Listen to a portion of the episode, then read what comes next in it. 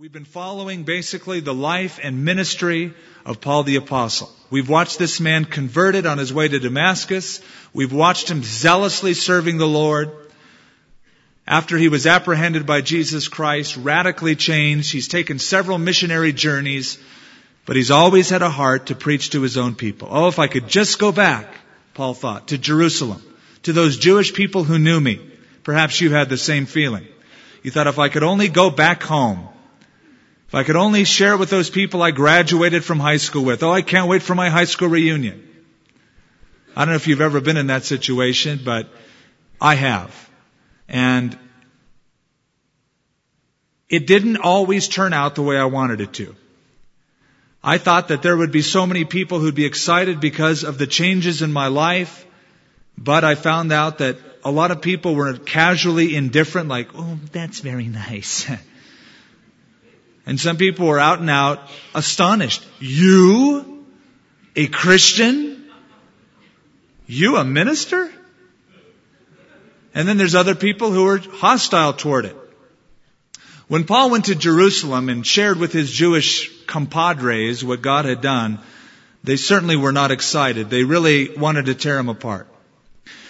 And I have dug out of the book of Acts a few scriptures I'd like to share with you in retrospect to give you a taste of what it would be like to follow Paul. If you were in his missionary team, you certainly would have no boredom. There would be not one dull moment. His ministry was exciting. He was like the Christian Indiana Jones of the early church. He found himself in a lot of death-defying predicaments. Um, in Damascus, after he had come to know Jesus Christ, after three days of solitude, he was filled with zeal. And all he could think about is, hey, I'm going to fully follow the Lord. I mean, if I was a full antagonistic Jewish rabbi against Christians, now that I found Jesus, I'm not going to be wishy-washy. I'm not going to be halfway. I'm not going to be religiously, mildly inoculated with Christianity. I'm going to go for it. Well, this is what happened. Saul increased all the more in strength and confounded the Jews who dwelt in Damascus, proving that this Jesus is the very Christ. And now after many days were passed, the Jews plotted to kill him. But their plot became known to Saul, and they watched the gates day and night to kill him. And the disciples took him by night, let him down through the wall in a large basket. So he found that the Christian life at this point was a little bit dangerous, but it didn't end there. From Damascus, he goes back to Jerusalem the first time to share with his brethren. And he spoke boldly in the name of the Lord Jesus and disputed against the Greeks. But they attempted to kill him. When the brethren found out, they brought him to Caesarea and sent him off to Tarsus. Then later on, he went on a missionary journey to Antioch, and we read, but the Jews stirred up the devout and prominent women and the chief men of the city, raising up persecution against Paul and Barnabas, and expelled them from their region. So he went on to Iconium, and this is what we read there. And when a violent attempt was made by both the Gentiles and the Jews with their rulers to abuse and stone them, they became aware of it and fled to Lystra and Derbe, the cities of Lycaonia, to the surrounding region.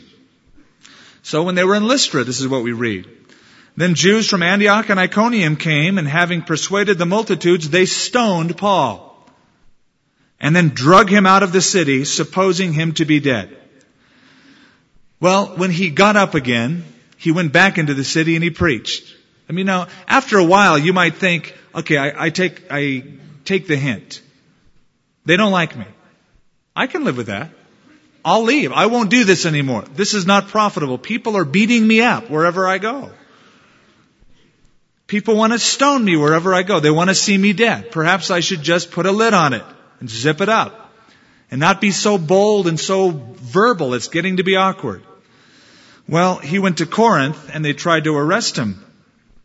Now, when Gallio was proconsul of Achaia, the Jews with one accord rose up against Paul and brought him to the judgment seat, saying, this fellow persuades men to worship God contrary to the law. So you can understand when Paul finally gets to Ephesus and he brings out all of the church leaders and he takes them to the beach and it's his farewell speech. what he meant when he said to them, I was serving the Lord with all humility, with many tears and trials, which happened to me by the plotting of the Jews. Wherever he went, he incurred danger and persecution. It wasn't that he wanted people to dislike him. It wasn't that he tried to draw antagonism. It just happened. He was the kind of Christian that was so bold, he was black or white. You know, I heard one time, actually I read, I couldn't hear it because the guy who wrote this is dead. But he said, when you preach, don't preach to be understood. Preach so that it's impossible to be misunderstood. Cut a straight line. And Paul the Apostle was that kind of a man. Now I want you to keep your finger here and turn over to the book of Second Corinthians chapter four.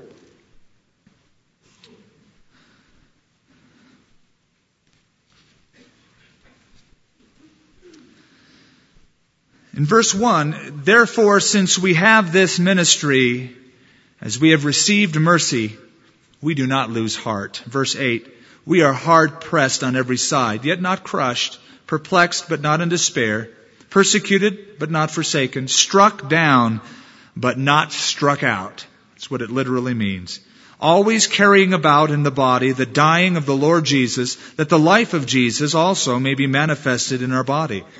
For we who live are always delivered to death for Jesus' sake, that the life of Jesus also may be shown forth or manifest in our mortal flesh. Now, turn over to the eleventh chapter of this same book, chapter eleven of Second Corinthians.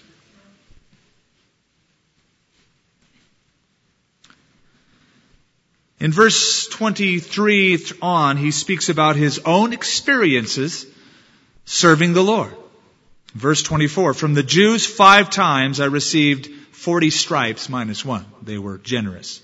Three times I was beaten with rods, once I was stoned, three times shipwrecked, a night and the day I've been in the deep, in journeys often, perils of water, perils of robbers, perils of my own countrymen, in perils of Gentiles, perils in the city, perils in the wilderness, perils in the sea, perils among false brethren, in weariness, toil, sleeplessness, hunger, thirst, fasting, cold, nakedness. Besides the other things, what comes upon me daily, my deep concern for the churches. So, you that are in the school of ministry, this is what you have to look forward to. I'll tell you why I brought this up, for two reasons. One, it's pertinent to our text. Secondly, there is a dark side of serving the Lord that we don't like to talk about often. And it would seem, if you followed Americana logic, that says, when you succeed, it means you're doing everything right. When things aren't going right, it means you're doing something wrong. Contrary to that logic, it might be logical, but it's not theological. There is a dark side of serving the Lord. It's not Murphy's Law when things don't pan out the way you want to when you're serving Jesus Christ. It could be God's way of beating you down to a place of humility, thus usefulness, thus dependence upon Him in all things. When you follow the list that Paul went through, unless you are totally dependent on the Lord, you are sunk, basically. And I love what Brother Andrew, who founded and maintains the ministry called Open Doors, ministering to persecuted nations, says. He says, I live my life, I get myself into places that unless God gets me out of them, I'm dead. Just very bold for his faith. But it's not Murphy's Law. It's the law of the Spirit, and it furthers the gospel. Paul said to the Philippians, I don't want you guys to think that me being in jail is something that is hindering the gospel. No, it's furthering the gospel. Hey, there's folks here in prison, these guards, who never would have heard of Jesus Christ unless a prisoner who was a Christian was chained to them. And now even people in Caesar's own prison are becoming Christians, and the gospel is being spread throughout. Well, in chapter three of Acts, We've uh, chapter twenty-three of Acts. I won't take you back that far in retrospect. Paul has faced two groups so far. The Jews in the temple courts. They caused a riot. They wanted to kill him. Then the Jewish council, the Sanhedrin, the elders of the Jews who tried Jewish religious cases. In both of these instances, he failed miserably. And that is, they didn't receive his witness. Nobody turned to the Lord. Nobody was repenting. Nobody raised their hand when he gave the altar call or came forward. No new believers packets were taken from his hands. And no doubt he was very discouraged, because we read in verse eleven, but the following night, now he's in the barracks in prison, the Lord stood by him and said, cheer up, or be of good cheer, Paul, for as you have testified for me in Jerusalem, so you must also bear witness at Rome.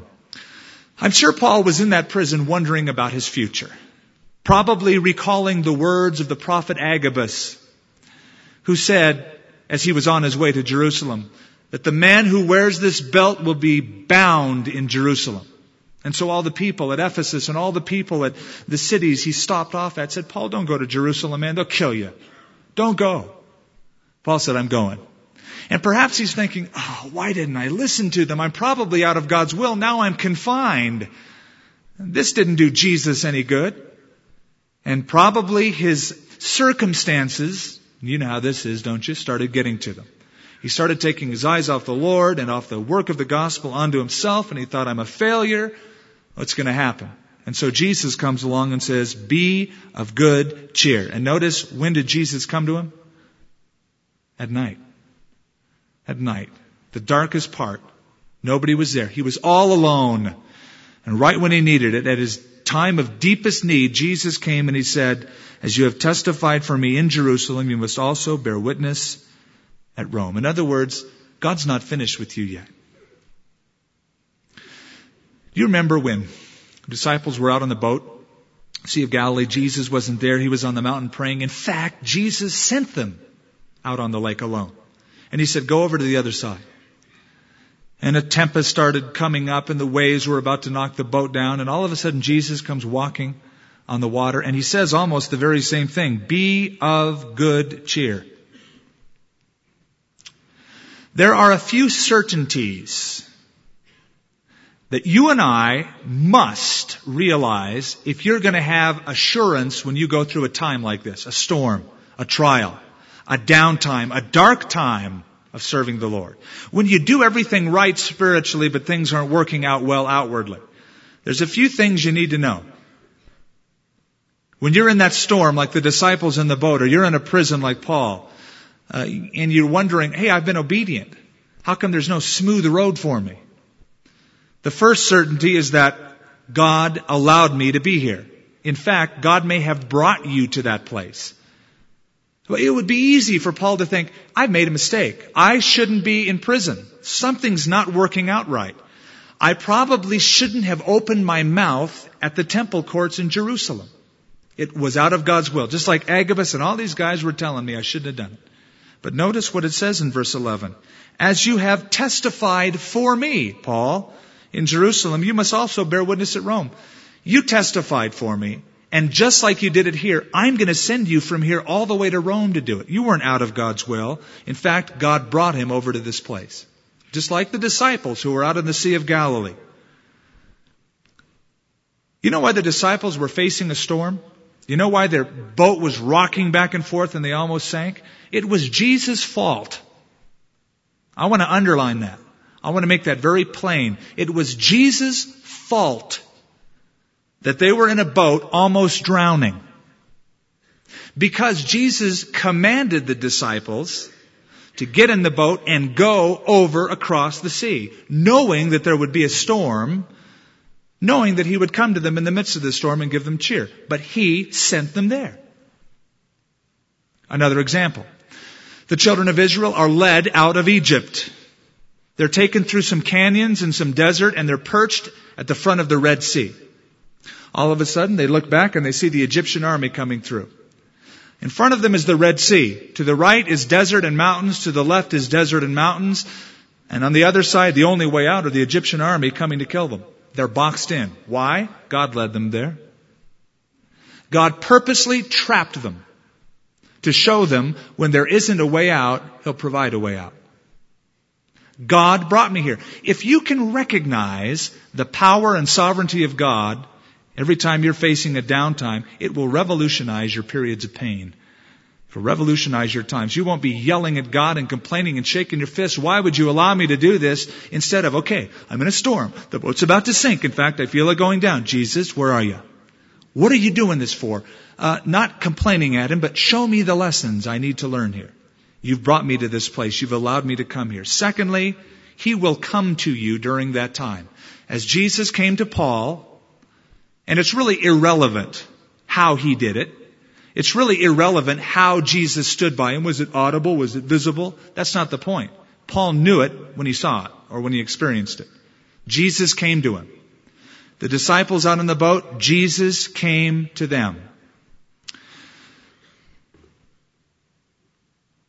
Do you, uh, do you know why Jesus walked on the water to them? Do you think it was to impress them? When Jesus walked out on the water when they were in the boat on the Sea of Galilee? Jesus could have just calmed the sea from the mountain. He was watching the whole thing praying. Couldn't he have just said, hey, peace be still? And they would have gone, whew, and he could have told them later. Why did Jesus walk on the water to the disciples? Not to impress them. He came on the very thing that was about to sink them. On the very waves that were about to capsize them, Jesus walked on them and took control over it and was there in the midst of it.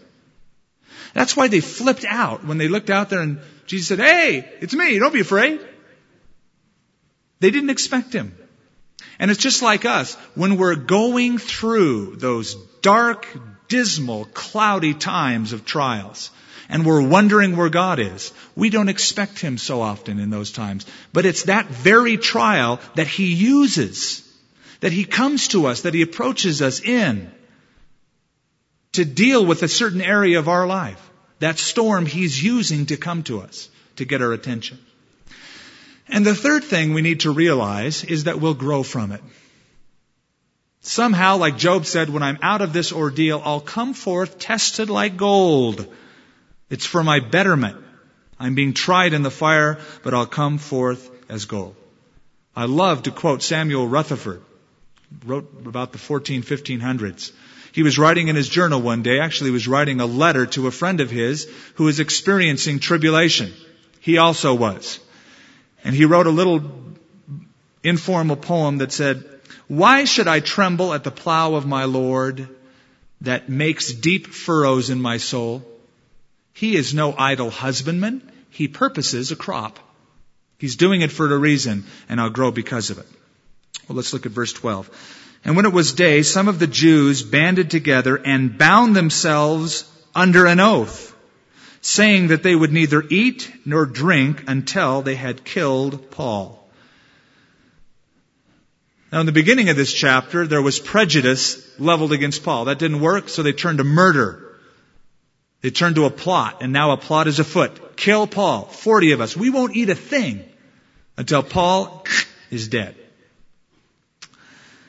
There were more than forty who had formed this conspiracy, and they came to the chief priests and the elders and said, "We have bound ourselves under a great oath that we will eat nothing until we have killed Paul." A couple chapters back, there was a young man by the name of Stephen. Stephen stood before, no doubt, the same group of people. And the scripture tells us that they could not withstand the wisdom with which he spoke. And so what did they do? Do you remember? Did they turn at that point because they couldn't withstand the wisdom with which he spoke? They say, ah, this makes sense, man. I'm going to do something about it. No, they took Stephen and dragged him out of the city and stoned him. They were so bent on putting the message and the messenger away that they wouldn't stop at anything. And so they wanted to kill him. They did it all in the name of God, in the name of religion. And these guys, these religious folks here in this chapter, are doing it for the same reason. You know, there is a danger in having zeal without knowledge. I know a lot of people who are just zealous for the Lord, and we put such a high premium on zeal. And that's good to be zealous. But it's good to have zeal mixed with the reason you are zealous. Zeal according to knowledge. Otherwise, you'll go out and slam your face against the wall and take about twenty other people with you. Now, if you have zeal without knowledge, you're dangerous. If you have knowledge without zeal, you're dead before you get anywhere. It's all head knowledge. Knowledge puffs up. Love edifies. But if you get knowledge of the Word of God, the principles of Scripture, the truth, mix it with zeal. Wow. That's why I'm so excited to see these students in this school. I think that they have a high amount of zeal. And a lot of them already have a good deal of knowledge. And if we can add to that by the Word of God and supplement that, they'll go far. Lots of holy wars have been fought by people who have zeal without knowledge. They say, we're, you know, if they're not going to follow our way, we'll kill them. The Crusades started that way. Let's kill those people who don't believe like we believe. Let's take over the land from these uh, Turks and these Jews who killed Jesus. They kill Jesus, we'll kill them. Arabs today are quick to say, holy war, holy war, to kill people in the name of God. And we have to be careful of that attitude, that we don't take people out who disagree with us, that we deal gently with them. That's why Jesus uh, said, let your yes be yes and your no be no. You know, here they are taking an oath, right? Okay, man, we won't eat. We won't eat till Paul is dead. Paul didn't die. Forty of them took this oath. Do you think they starved to death? No. I think they said something rashly. What they were trying to do is bind themselves under a promise that they would do something. But Jesus said, don't do that. You know, let your yes be yes, your no be no. And they uh, made an oath that they couldn't keep. And verse fifteen. Now you therefore together with the council suggest to the commander that he be brought down tomorrow, as though you were going to make further inquiries concerning him, but we are ready to kill him before he comes near. And so when Paul's sister's son or Paul's nephew heard of their ambush, he went and entered the barracks and told Paul. And Paul called one of the centurions to him, and he said, take this young guy, this young man, to the commander, for he has something to tell him. So they took him and brought him to the commander and said, Paul the prisoner called me to him and asked me to bring this young man to you. He has something to say. The commander took him by the hand, went aside, and asked privately, what is it that you have to tell me? And he said, the Jews have agreed to ask that you bring Paul down to the council tomorrow, as though they were going to inquire more fully about him. But don't yield to them, because more than forty of them lie in wait for him, men who have bound themselves by an oath, and they won't eat or drink until they've killed him. And now they're ready, waiting for the promise from you. So the commander let the young man depart and commanded him, tell no one that you have revealed these things to me. There's a tremendous lesson we're getting here too concerning the providence of God. Now Paul's in prison. Forty people take an oath. They're determined to kill Paul. What they forget, or what they're blind to, is that Paul is an apostle called by the Most High God. You don't thwart a God who has a promise made to a guy like Paul. You don't mess with the plan of God. I don't care how many oaths you take. If God wants something done, and God wants something done through a person, you're not going to stop it. And I said it before, and it's so important. You are invincible, folks. Nothing can happen to you. You're invincible until God's finished with you. That doesn't mean you take unruly risks. That means, you know, you take all the necessary precautions, but you will be here until God is finished with you if you belong to Him. And the moment God is done with you, when you have finished your testimony, you finished the work God has called you to do, you've learned the lessons, you've done your part on earth for the kingdom of God, then God, in His time, in His sovereign purpose, takes you home. And when He's done with you, who wants to hang around anyway? When the job's been done, when you've done according to the will of God all that you can do, you've fulfilled His plan, and only God knows that, hey, I'm ready. Not that I want to, okay, just let me do it and let me get out of here, I want to die. No, I don't have a death wish. I love life. It's exciting.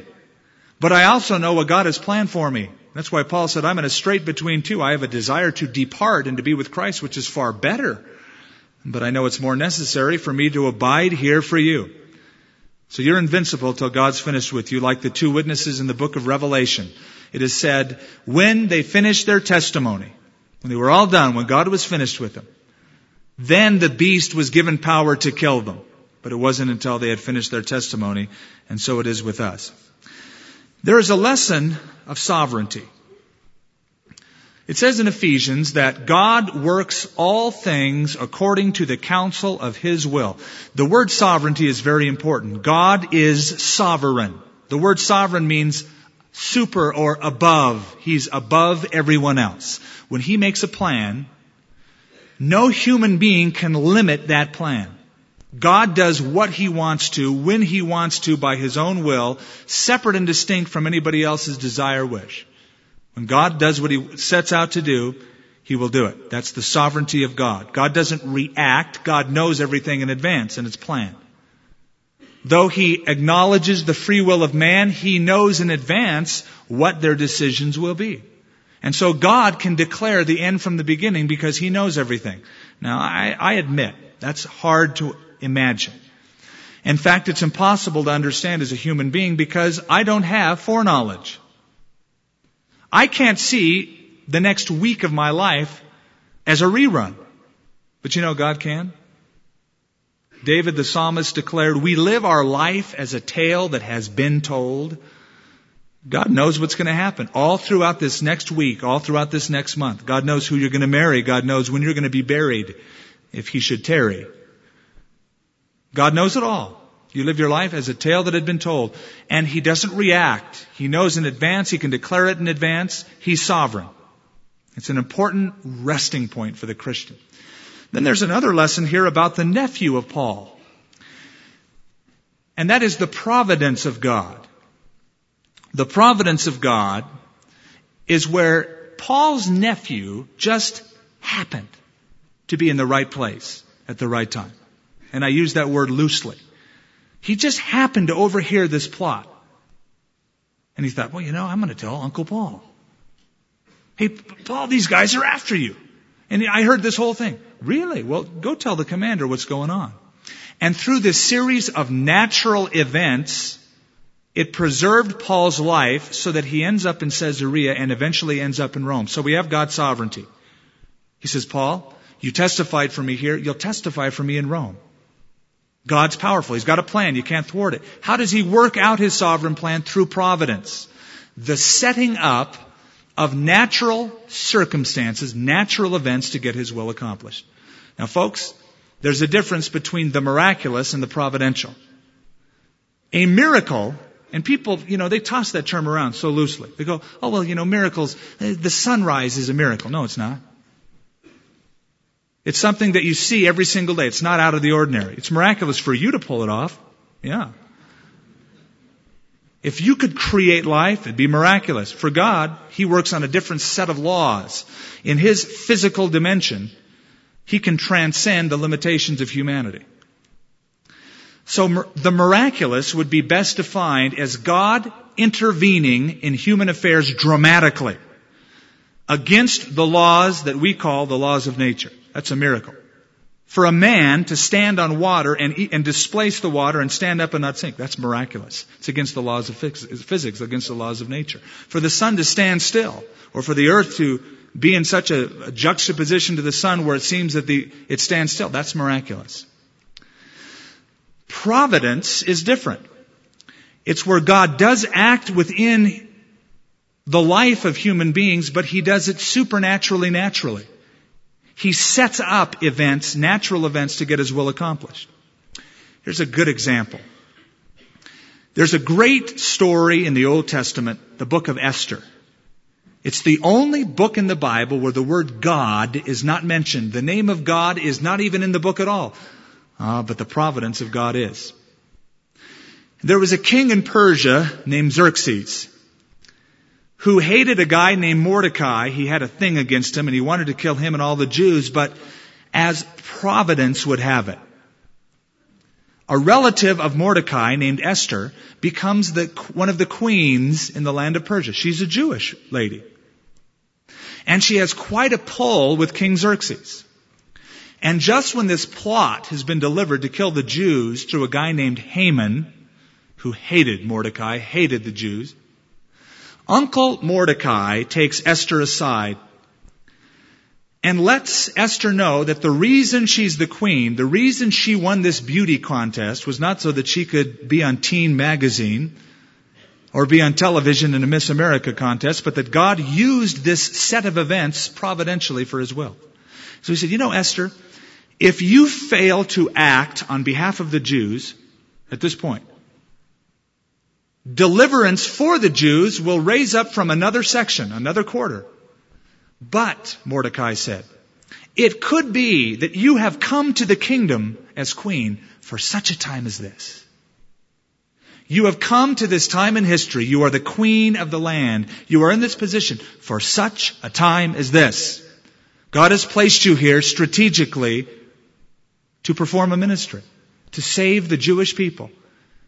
And so, through a set of events, things began to turn, and King Xerxes, through the pull of Queen Esther interceding, Xerxes started venting his hatred against Haman.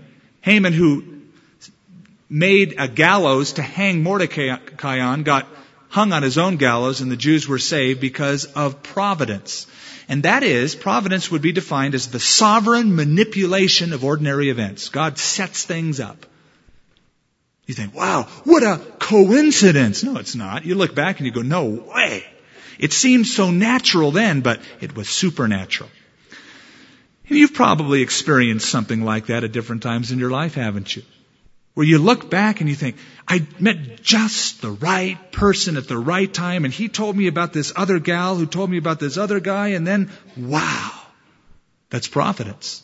I've told you the story about my Cheeto experience, where I went to the beach one night in Huntington Beach, and it was one o'clock in the morning, and I was saying, God, use me, show me that you really want to use my life for your glory. And I was sitting on a lifeguard tower praying this. And I heard a crunching sound, and I looked underneath the lifeguard tower, and there's a guy all alone eating Cheetos at one, one thirty in the morning. I'm thinking, this is weird. I'm on the beach alone at one thirty in the morning saying, God, use me. I'm awakened suddenly by the roaring sound of a Cheeto bag, only to find one munching them underneath me. This must be a setup. So I decided, well, I'll step out and see what happens. And I just started mildly sharing my testimony with him. He was very open, very receptive, and after a few minutes, actually, about a half an hour, he received Jesus Christ. That was providence. It just so happened that one time when I was living in Israel, I went down to Eilat, down by the Red Sea. And it just so happened that I met this gal from Switzerland and uh, her friend. They were there. They were unbelievers. And it just so happened that we got into a conversation in broken English. She was trying to communicate to me, and I was using an interpreter, and she gave her life to Jesus. Well, that didn't just coincidentally happen. I believe that God manipulated the ordinary events for me to be there at that time, her to be there at that time. It wasn't my doing. It wasn't my fabulous ability to communicate the gospel. I just shared what the Word says, and her life was changed. That's providence. And so it is here with Paul and his nephew and him being able to be bailed out of prison. The providence of God. And uh, before we move on, let's see what our time is like. Oh, plenty of time. I want you to mark something that I find very encouraging, especially for young people. God used this young boy, this nephew. We don't know how old he is, but, you know, I found that a lot of people dismiss children. Well, they can't really be used of God until, well, you know, they grow up. Paul told Timothy, Timothy, let no one despise your youth. When I first came to town, I was twenty-five, twenty-six years old. And, uh, you know, people, I said, well, I'm, I'm a pastor. You're a pastor? You're so young. How could you possibly be a pastor? And there's lots of you that feel called by God to be used by God. And you are using as a limitation your age. Be that you're too young or even too old. God's calling comes at any age. Old or young. God called Caleb when he was, you know, eighty years old. eighty-five years old. That's when his ministry really started taking off. This guy was a young guy. God used him providentially. Timothy was a young man. Many, like Samuel in the Old Testament, were young when God used them. Samuel wanted to serve the Lord, and one night God spoke to him in a vision. God said, Samuel, Samuel. And he thought it was Eli, the priest. So he goes, what do you want? He said, I, did, I didn't call you. Go back to sleep. So he went back to sleep, and he heard another voice a little while later. Samuel, Samuel. I'm sure you know the angels were up there cracking up. Kind of like God playing a joke on him or something. Kind of like knock and run. He woke Eli up. He said, what do you want, man? Eli said, Samuel, I didn't call you. You must be dreaming. Go back to bed. It happened another time. He said, listen, next time this happens, it's probably God trying to call your attention. So instead of getting me out of bed and waking me up, just say, speak, Lord, your servant hears. And God spoke to Samuel, a young man, and used him. I see the future of Christian movements always beginning with youth movements. Because people at a younger age are more open. We, we know that as a fact. I, I want to do a little survey here. How many of you in this room came to know Jesus Christ after the age of twenty-five? Raise your hand. Okay, now put your hands down. How many of you came to know Jesus before the age of twenty-five? Raise your hand.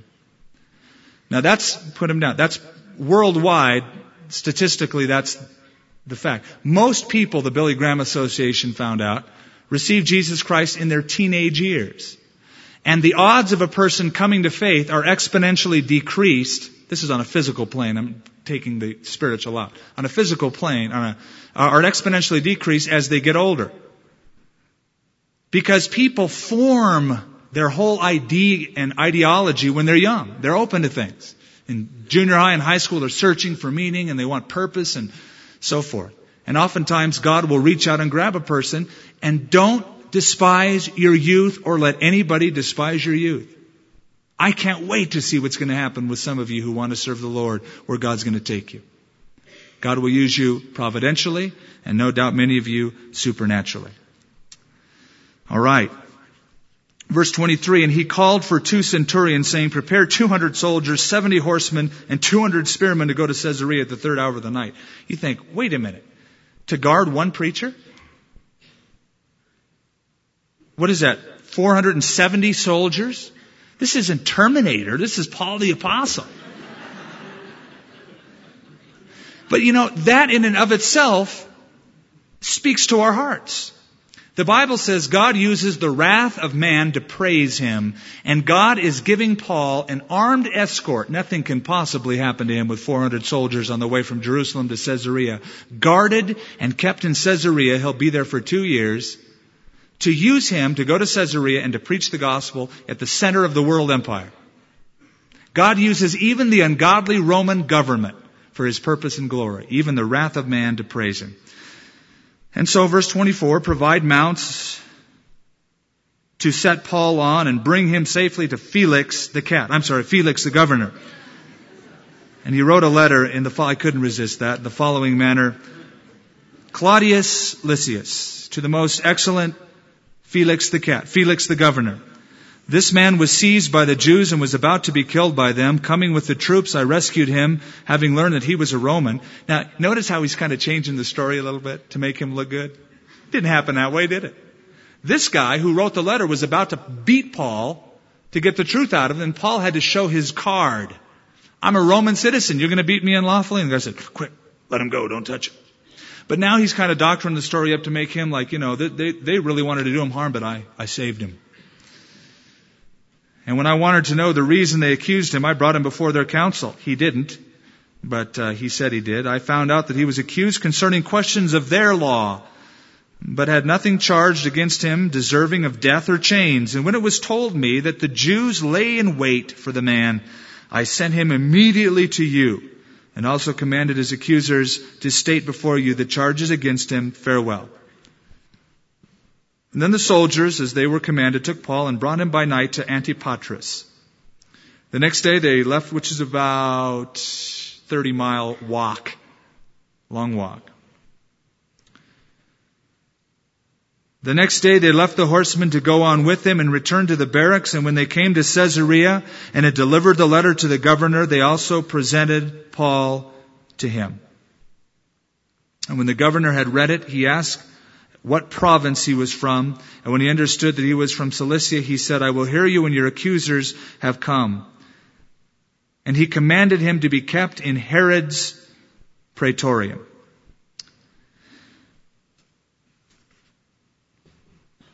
I want to wrap up this evening's Bible study with two long-lasting lessons, two things that we can keep in our minds about this section of Acts. If you're taking notes, you should be. You can apply it to your life. Two lessons out of this, both begin with P's. First of all, perseverance, and then second of all, providence. Paul was a guy who persevered. He was not a panty waste. He was not the kind to go with the flow until things got hard. He was the kind who would look and keep his hand to the plow and stick at it, even if it meant death. He persevered. He kept at it. Look back to chapter twenty for just a moment.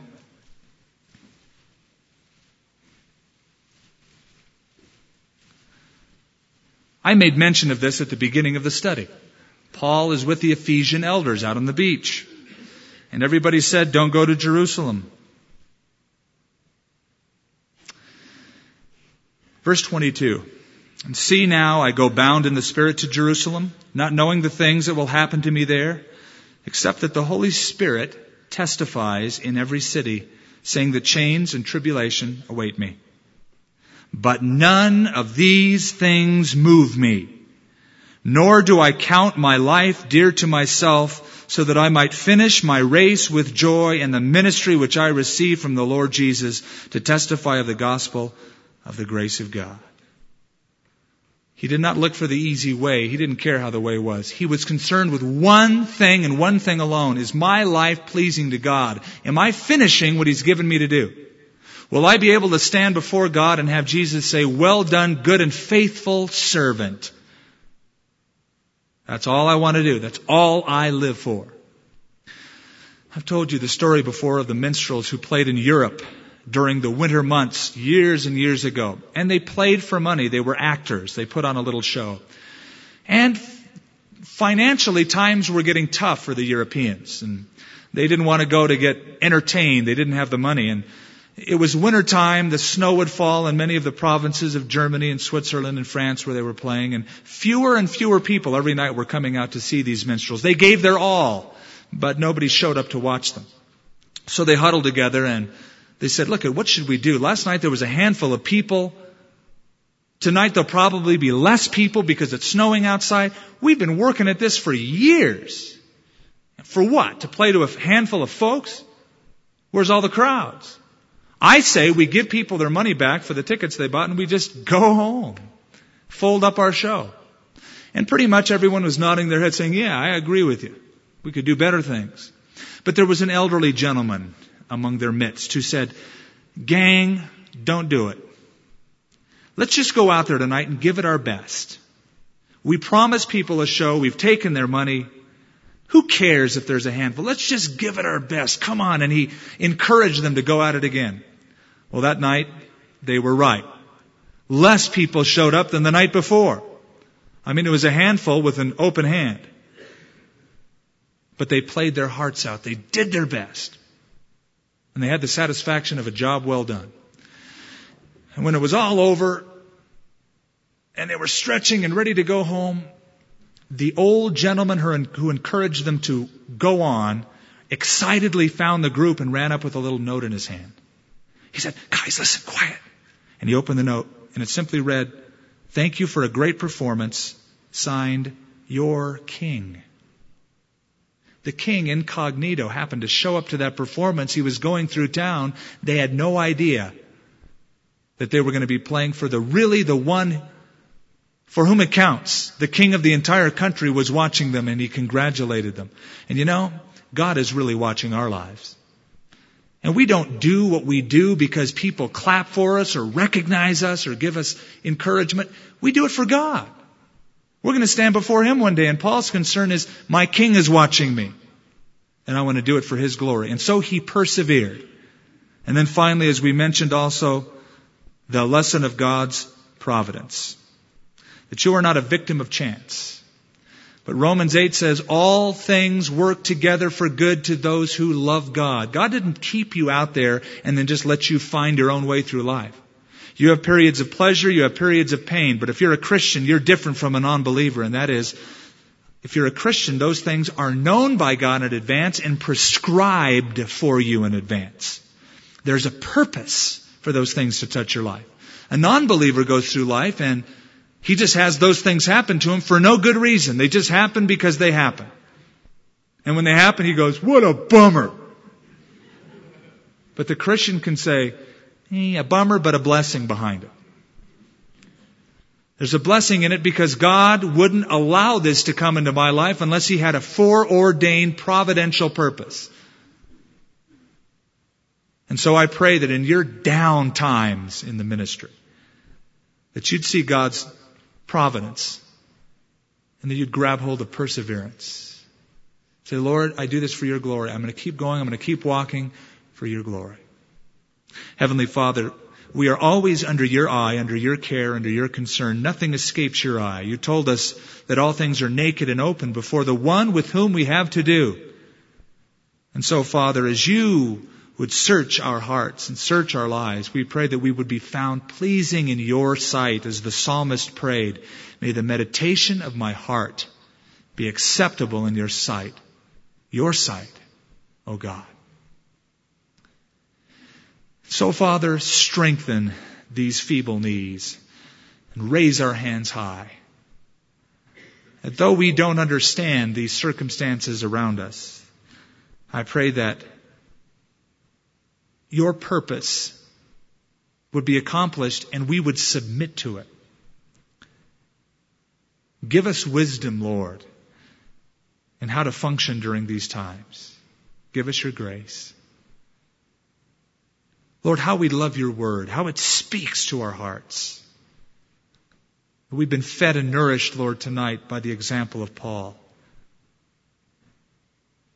Lord, send us forth from here to do your bidding.